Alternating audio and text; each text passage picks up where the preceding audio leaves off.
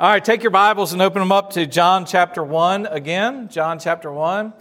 And we'll be focusing just really on one verse today, John chapter 1, verse 14.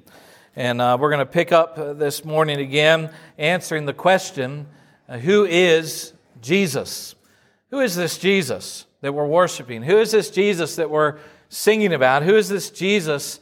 Uh, that we're celebrating this entire Christmas season around? We began answering that question last week. We'll continue on today. And uh, how many of you have ever seen a movie or a television show? And I'm sure that you've all seen this happen. You see a movie or television show, and at some point in the scene, somebody's being pursued. You know, they're being chased by somebody. And there's a, they, they find their way into a crowd of people, and the people that are pursuing uh, this person look out there in the crowd, and, and somewhere in the crowd, they, they pick them out. Maybe their hairstyle or their hat or the, the color of the jacket that they're wearing. They see them down the crowd, and so they take off through the crowd and they're running through the crowd and they're, they're pushing people out of the way. And all they want to do is get to this person. They're trying with all their might to follow this person. And they follow them and they make a left here, they make a right here, and they go up the steps here and they go down the elevator here. And eventually they finally get within reach of this person that they're following and they reach out, grab them by the shoulder, turn them around, and it's the wrong person. You've seen that, right? You've seen that scene. It's in a million uh, different television shows and, and movies. I thought about that this week, and I thought, you know, I think that's a good illustration of what goes on for a lot of people who claim to be following Jesus. I really believe, and I don't say this lightly, I really believe that as I have become uh, more of a student of American Christianity, Western Christianity, as I've watched more closely the trends that, that are out there and, and the churches that are influencing Western Christianity, I, I'm really convinced that a lot of people who think that they're following Jesus are following the wrong Jesus. They're following the wrong person. They're trying with all their might. I don't doubt their sincerity, but I really believe that many people are just following the wrong Jesus. And so this series of messages is really uh, trying this Christmas season to clear up all the confusion about who Jesus is and try, just try to get to what the Bible says he is because a, a, case of mistaken identity in the movies or, or television can be funny or it can be dramatic or or whatever, but a case of mistaken identity when it comes to Jesus has eternal consequences. And so we want to get it right. Amen. We want to know who Jesus is. Now, last week, you remember if you were here last week, we dealt with three truths, and primarily I'm dealing with these things in groups. Last, last week, we dealt specifically uh, with the divinity of Jesus. And we gave, or we talked about three different attributes of Jesus, three different things that we could say about Jesus and who he is. And we said, first of all, that Jesus is God. That he's God, that he's not just, he's not a God, he didn't become a God, he is God. Jesus is God. Then we said that Jesus is eternal, and we said that Jesus is our creator. So we dealt with the eternal attributes of the, the divine God, Jesus Christ. Now, this week, what we're going to do is we're going to turn our attention towards uh, a different aspect of who Jesus is. And this week, we're going to deal with Jesus in his incarnation. Who is this Jesus who, in John chapter 1, verse 14, if you look at it, look at John chapter 1, 1, 1 verse 14, the Bible says, the Word, and we covered this last week, of course, the Word is Jesus. And so we could say it this way we could say, and Jesus became flesh and dwelt among us. And we have seen his glory, glory as of the only Son of the Father, full of grace and truth. Go back to those first few lines and let that sink in for a moment. And the Word became flesh and dwelt among us. Isn't that amazing just to think about that? Especially after what we learned last week that God put on flesh and dwelt among us. Isn't that amazing? That the eternal one, the one who, who, who was and is and is to come, the one who was there before the foundations of the world were ever laid, that he put on flesh and dwelt among us. Think about this the one who is the creator, the one who created all things, and sustains all things, put on flesh and dwelt among us. That's an amazing thing to think about, just to even try to comprehend it. If I asked you what is the greatest verse in the Bible, many people would say it's John 3:16, but but a lot of people would say that it's John 1:14. In fact, one commentator said it may be it may well be held that John 1:14 is the greatest single verse in the New Testament. It is a power-packed verse this verse is. It teaches us all kinds of things that we need to know that are vital when we talk about who Jesus is. So let's turn our attention to the verse itself and let's walk through it and let's walk through these three truths this week dealing with the incarnation of Jesus that help us answer who he is. And this is the first thing that I want you to see here. And we can see it here. It's not explicit in the, in the words, but we can see it just by reading the words. And the number one thing I want you to know about Jesus in his incarnation is that Jesus is virgin born. He's virgin born. Look at the, those first few words again. The Word became flesh. And you might just want to underline became flesh, that He became flesh. That's important because we know that Jesus, uh, when He appeared on the river Jordan and John the Baptist saw Him and looked out there and said, Behold, the Lamb of God who takes away the sins of the world, we know that Jesus had not just sort of appeared in creation at that moment, right? We know that Jesus didn't just show up at some point. He didn't just show up at the Passover. He didn't just show up when it was time to go to the cross. We know that Jesus became flesh in the same way, in the same manner that you and I did. He grew in his mother's womb. Think about that.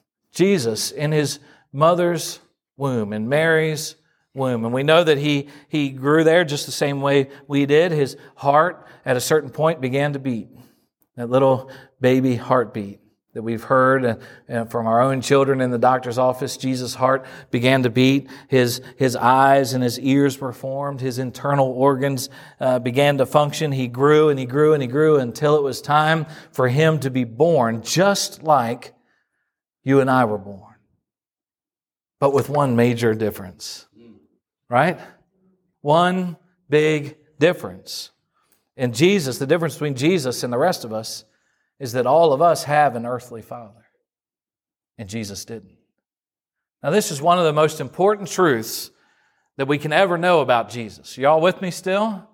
This is one of the most important truths we can ever know about Jesus that, that he was born, uh, that he was conceived in the womb of Mary as an act of the Holy Spirit. The Holy Spirit himself did that. He was um, conceived under divine, uh, under the divine work of the Holy Spirit. No man had any involvement in it. In fact, in Luke chapter 1, verse 30, where we have Mary being met by the angel, it says, The angel said to her, Do not be afraid, Mary for you have found favor with God, and behold, you will conceive in your womb and bear a son, and you shall call his name Jesus. And he will be great, and he'll be called the Son of the Most High. And the Lord God will give him the throne of his father David, and he will reign over the house of Jacob forever, and of his kingdom there will be no end. Good news. To which Mary responds, Wait a minute. How can this be?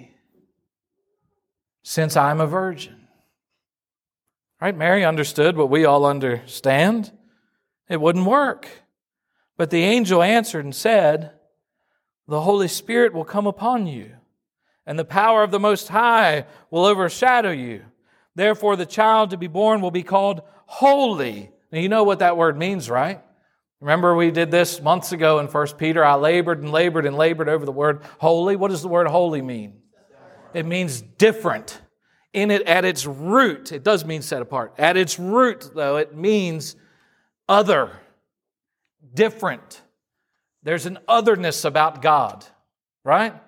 There's something about God that's completely other. And Jesus, this child that will be born, will be called holy because he'll be unlike any other child who's ever been born. He'll be the son, not of Joseph, he'll be the son of God. God Himself did this. Matthew 1 also teaches that before Mary and Joseph ever knew each other physically, she became pregnant as a virgin. This is important. It's a clear teaching of Scripture. Now, let me ask you a question, give you two answers to this question. Ready? Why does this really matter? A couple of years ago, there was a, a very well known preacher in Atlanta who, who made the news, uh, well, Christian news anyway. The secular world doesn't care about this at all. But he made quite a, a, a lot of news when he made the statement that he doesn't care at all if people affirm the virgin birth. And he said, It doesn't matter to me if they get caught up on how Jesus got here or how he didn't get here. What's most important to me is whether or not he was raised from the dead. Well, that's, that's true. That's an, a vital Christian truth. Without the resurrection, we're all a bunch of idiots. Right? I mean, that's essentially what Paul says. In fact, he says, if Christ is not raised from the dead, we're to be pitied above all people. And you know why he said that? He said, because if, if Christ is not raised from the dead, we're just wasting our time going to worship services, sacrificing our time, sacrificing our. So that's a vital truth. Christ, and by the way, Christ is raised from the dead. But you can't even get to the resurrection without the virgin birth. You can't even get there. So why does it matter? Why does it matter? Well, first of all, here's the first answer. It's not in the PowerPoint, so just jot this down. The first answer is it matters because it's a matter of biblical truth. The Bible says it. It says it clearly. Right? Isaiah prophesied it. He said it clearly. This will be a sign to you. The virgin shall conceive and be with child.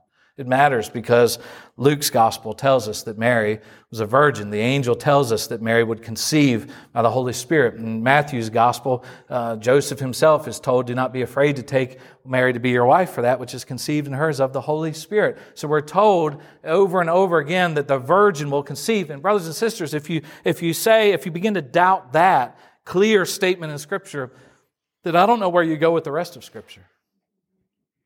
If you say that doesn't matter, then what else doesn't matter? Or if you say that's not true, then what else isn't true? So this is a, a, a, a an issue of biblical truth. Al Mohler said we cannot claim to believe that the Bible is the Word of God and then turn around and cast suspicion on its teaching. Can't do that. Millard Erickson, the great theologian, said if we do not hold to the virgin birth, despite the fact that the Bible asserts it, then we have compromised the authority of the Bible, and there is no, and there is in principle no reason why we should hold to its other teachings. Thus, rejecting the virgin birth has implications reaching far beyond the doctrine itself. It's an issue of biblical truth. Secondly, though, secondly, and this is even more important than that, the second reason why it's important is it's also important because without the virgin birth, Jesus can't be sinless.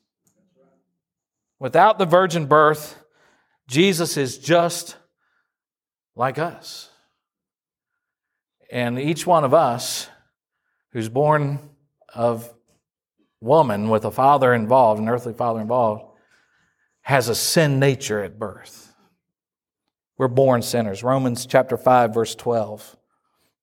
Through one man, sin entered the world, and death through sin, and thus death spread to all men because all sinned. You know, uh, one of my joys in my life and one of Denise's greatest frustrations in life is my near obsession with hunting dogs. Now, I know I live in Western Howard County in the year 2021, and not many people hunt anymore. And, uh, but I, I do, and I love dogs. I love hunting dogs, most of all. And I, I've had all these dogs over the years. I've had all sorts of different dogs. You know, uh, dogs are not created equal. I really mean that. I mean it in a lot of ways. But, but hunting dogs are not created equal as well. I mean, I've, I've had. Uh, uh, the first types of dogs that I ever had, hunting dogs I ever had, were, were Treeing Walker coonhounds. Nick used to have some of those as well. And uh, these dogs are, are the type of dogs you turn them loose, you cut them loose somewhere, and you better put a GPS on them because they're just going to leave and they go. This is true. They just go and go and go and, and they find until they find a raccoon and they tree the raccoon and they stay put on the tree until you get there. Sometimes 10 minutes, sometimes 20 minutes, sometimes an hour. And they, they do all this incredible work. And I know it sounds ridiculous, but, but it's an amazing thing. It's amazing. It's amazing, Tina. You ought to get another one. I've been trying to talk to Tina. Uh, but but uh, but it's an amazing. But they do that, and that's how they do it. They, and then I had beagles. How many of you have ever owned a beagle? All beagles are not created equal. All beagles, are, but some of them uh, some of them are still bred to hunt, and they will hunt rabbits. And they will go out and, and go out in the brush, and they'll bypass, they're supposed to bypass every other animal till they find the scent of a rabbit. Keep quiet until they get real close to the rabbit. Jump the rabbit, start barking, follow the rabbit, and that rabbit, not being the most brilliant creature in the world, will make one big circle and return to the very spot where it was jumped up at, and uh, usually fall victim to some hillbilly standing there. I mean, that's just how. It, how good. But a, but a rabbit dog will circle a rabbit. And then I've had bird dogs, pointing dogs that will go out and hunt and find a bird and they will freeze like a statue. It's one of the most amazing things I've ever seen. The way a dog will just lock up like a statue and can't move if it wanted to until that bird is gone. And then I, I have a little Boykin Spaniel, some of you have met, named Preacher. That's a real original, right? And a preacher, preacher is a uh, is a wonderful little dog, but he's a retrieving dog. He goes out in the water and retrieves ducks and other things that fall in the water. So, uh, but what I'm getting at, what amazes me about this, what I've learned over the years, is that you can't train a dog to hunt. You know that people always say, do you have to train them to hunt? No, you can't train a dog to hunt. You can refine a dog's abilities, but you can't train them to hunt. And, and you can't get them to do something they're not bred to do either. That's interesting. And what we say is, you can't train them to hunt. It's either in their blood or it isn't. And if it's in their blood, you can't stop them from hunting. Now, I think that's a good illustration for us. Brothers and sisters, sin is in our blood. Do you realize that? That, that we don't become sinners, we are sinners. We're born that way. It's in our blood, and, and you can't stop it. Given the opportunity, you and I are going to sin. And the reason that we are sinners is because the sin uh, nature has been passed on to us all the way from Adam through the paternal line, all throughout humanity. The sin nature has been passed down to every human being who's born with an earthly father and an earthly mother. But thank God Jesus is different and the bloodline was broken with Jesus. And Jesus was born without a sin nature, conceived by the Holy Spirit, absolutely sinless by nature. Now, we'll come back to that in just a few moments. It's going to be important. I'm going to try to get these first two and then circle back around and, and tie it all together for you. So, the first thing is that Jesus is virgin born. The second thing that I want you to know from this verse is that Jesus is fully man fully man. Jesus is fully man. Now, I've told, if you've been here at Burnt Woods for, for a long time, you've heard me say this before, but I think it's important that I say it because I think probably uh, some of you share this experience with me. And that's that I, I, for a long period of my life, especially when I was a young man, completely misunderstood the doctrine of the humanity of Christ. And I believed that Jesus was in fact a man but he was a superman. You know what I mean? Did you ever think that about Jesus? Like, wait a minute, this is God. So when they, I remember as a child thinking, when they drove the nails into his hands, surely it couldn't have hurt him. He was God. When they put the crown of thorns on his head, surely it couldn't have hurt him. I mean, he did a great job acting, no doubt, but surely it couldn't have hurt him because this is God in the flesh. And I thought that he was just sort of a, a superman, a man of steel, God in the flesh. I couldn't grasp that he was actually fully God and actually fully man. But the Bible teaches us that Jesus is, in fact, a man just like I am. That God came and put on flesh. Look at it in, uh, in verse 14 again, where he says, The Word became flesh the, the Greek word is sarx, S A R X. And it's the same word that's used to describe our flesh and our nature. He became a man just like we are. And God became a human person. Now, this would have been a scandalous thing, by the way. Remember last week I said that, that John's writing primarily to Greek Christians? This would have been a scandalous thing uh, for Greek Christians to hear because, in their mind and in ours, there was this idea. It's, we don't even realize how influenced we are by ancient Greece. But many of us still hold to the same idea that the Greeks did at that time this Platonic dualism, this idea that all matter is evil, and that the spirit needed to be set free from the flesh in order to commune with God or to experience anything good. So they would have said, the Greeks would have said that surely God would never put on flesh because that would be putting on something bad. That would be doing something bad. And by the way, we, we sort of carry this into our own modern thinking, don't we? Well, if I can just get out of this body, this old wretched body, just go home to glory. Well, brothers and sisters, let me tell you something. That'll work for a little while, but you're getting another body. Like the body's not bad. You're getting another one, a glorified one. You're getting one that'll work right, that'll look right, uh, that'll hopefully. You know, I'm, I don't know, Phil. Phil, you, you chuckle because I, I, don't know uh, what it's going to be like. I hope I don't look like this for eternity. you know, I'm kind of hoping that I have abs and, you know, like I can.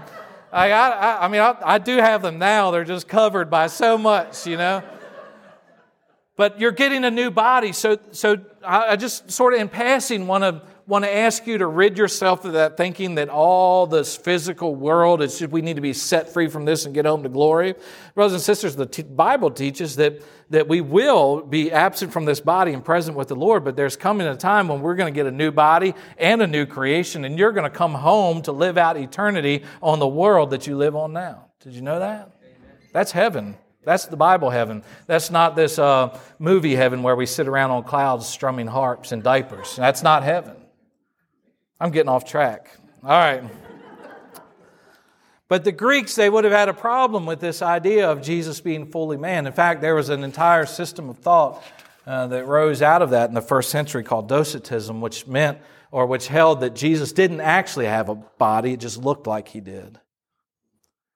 But the Bible teaches us that he was fully man. He assumed humanity. He took on flesh and became a man. He was a man in many ways like me, a human being like you.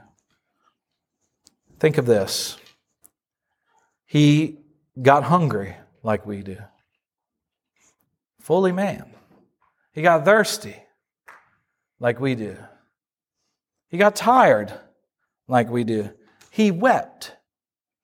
I think that that is a, a, beautiful picture of the humanity of Jesus.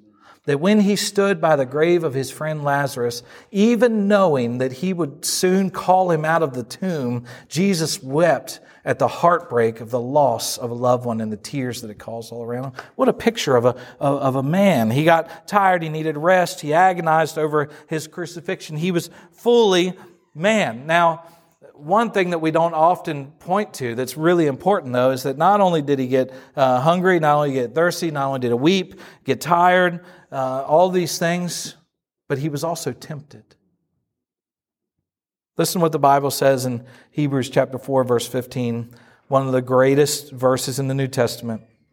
Hebrews 4:15 For we do not have a high priest who is unable to empathize with our weaknesses but we have one who has been tempted in every way, just as we are, yet without sin.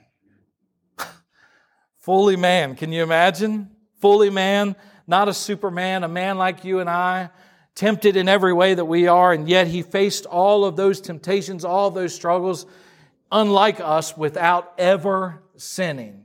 So he's virgin born, born without a sin nature. He goes through his entire life, tempted as we are, experiencing the same things that we have, and he never sins. And that leads us to the last thing I want you to know about the incarnation of Jesus. And this is so important. Number three, Jesus is the only acceptable substitute for you.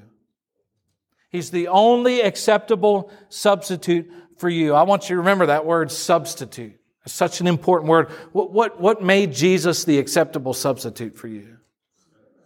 Well, one, he was sinless, right? And don't ever, don't ever miss this, by the way. When the first Passover and the Passover lamb, they're told to take the Passover lamb, and the lamb is to be without spot and without blemish, and that lamb's blood would be shed and, and put on the doorpost of the house. And anyone who covered the, house, the doorpost of the house with the lamb's blood, the, the, wrath of God would pass over them. And of course, sometimes we say, well, that was a, a precursor to Christ. That was a picture of Christ coming, and it was. But don't, don't ever miss that Jesus wasn't uh, wasn't reflecting that, that is reflecting Him. Right? Jesus, the sinless Son of God, is our acceptable sacrifice because He was sinless, virgin born, but also because He was a man. Jesus was a man. It needed to be a man who was punished. He became our substitute.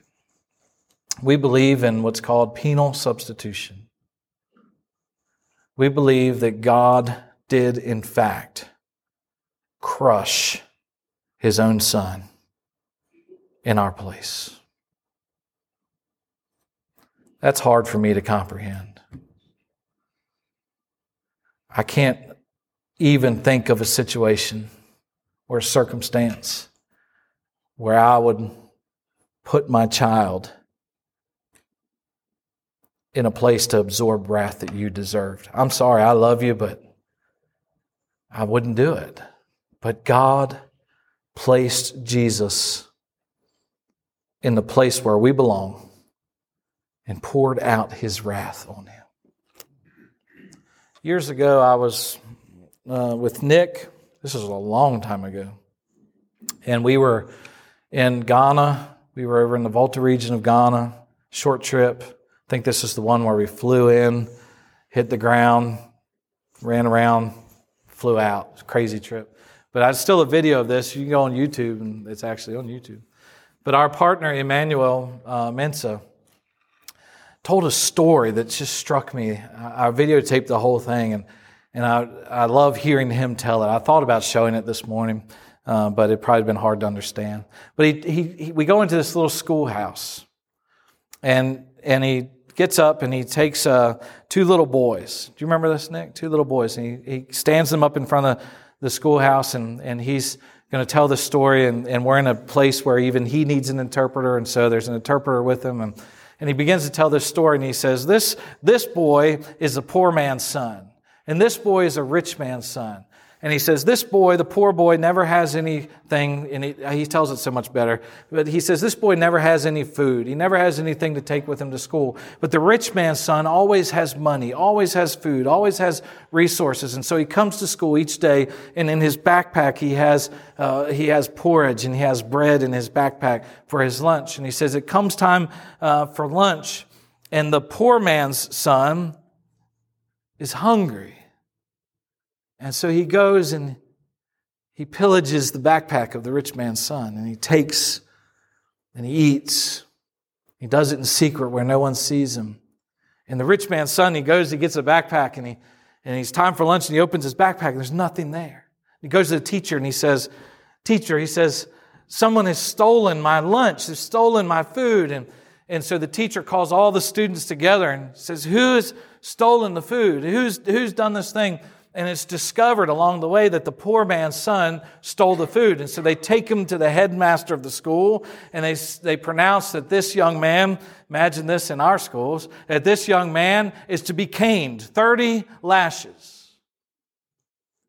And they take him out, and as the headmaster raises the cane to ride across the back of this poor man's son, the rich man's son steps in between and says, Stop!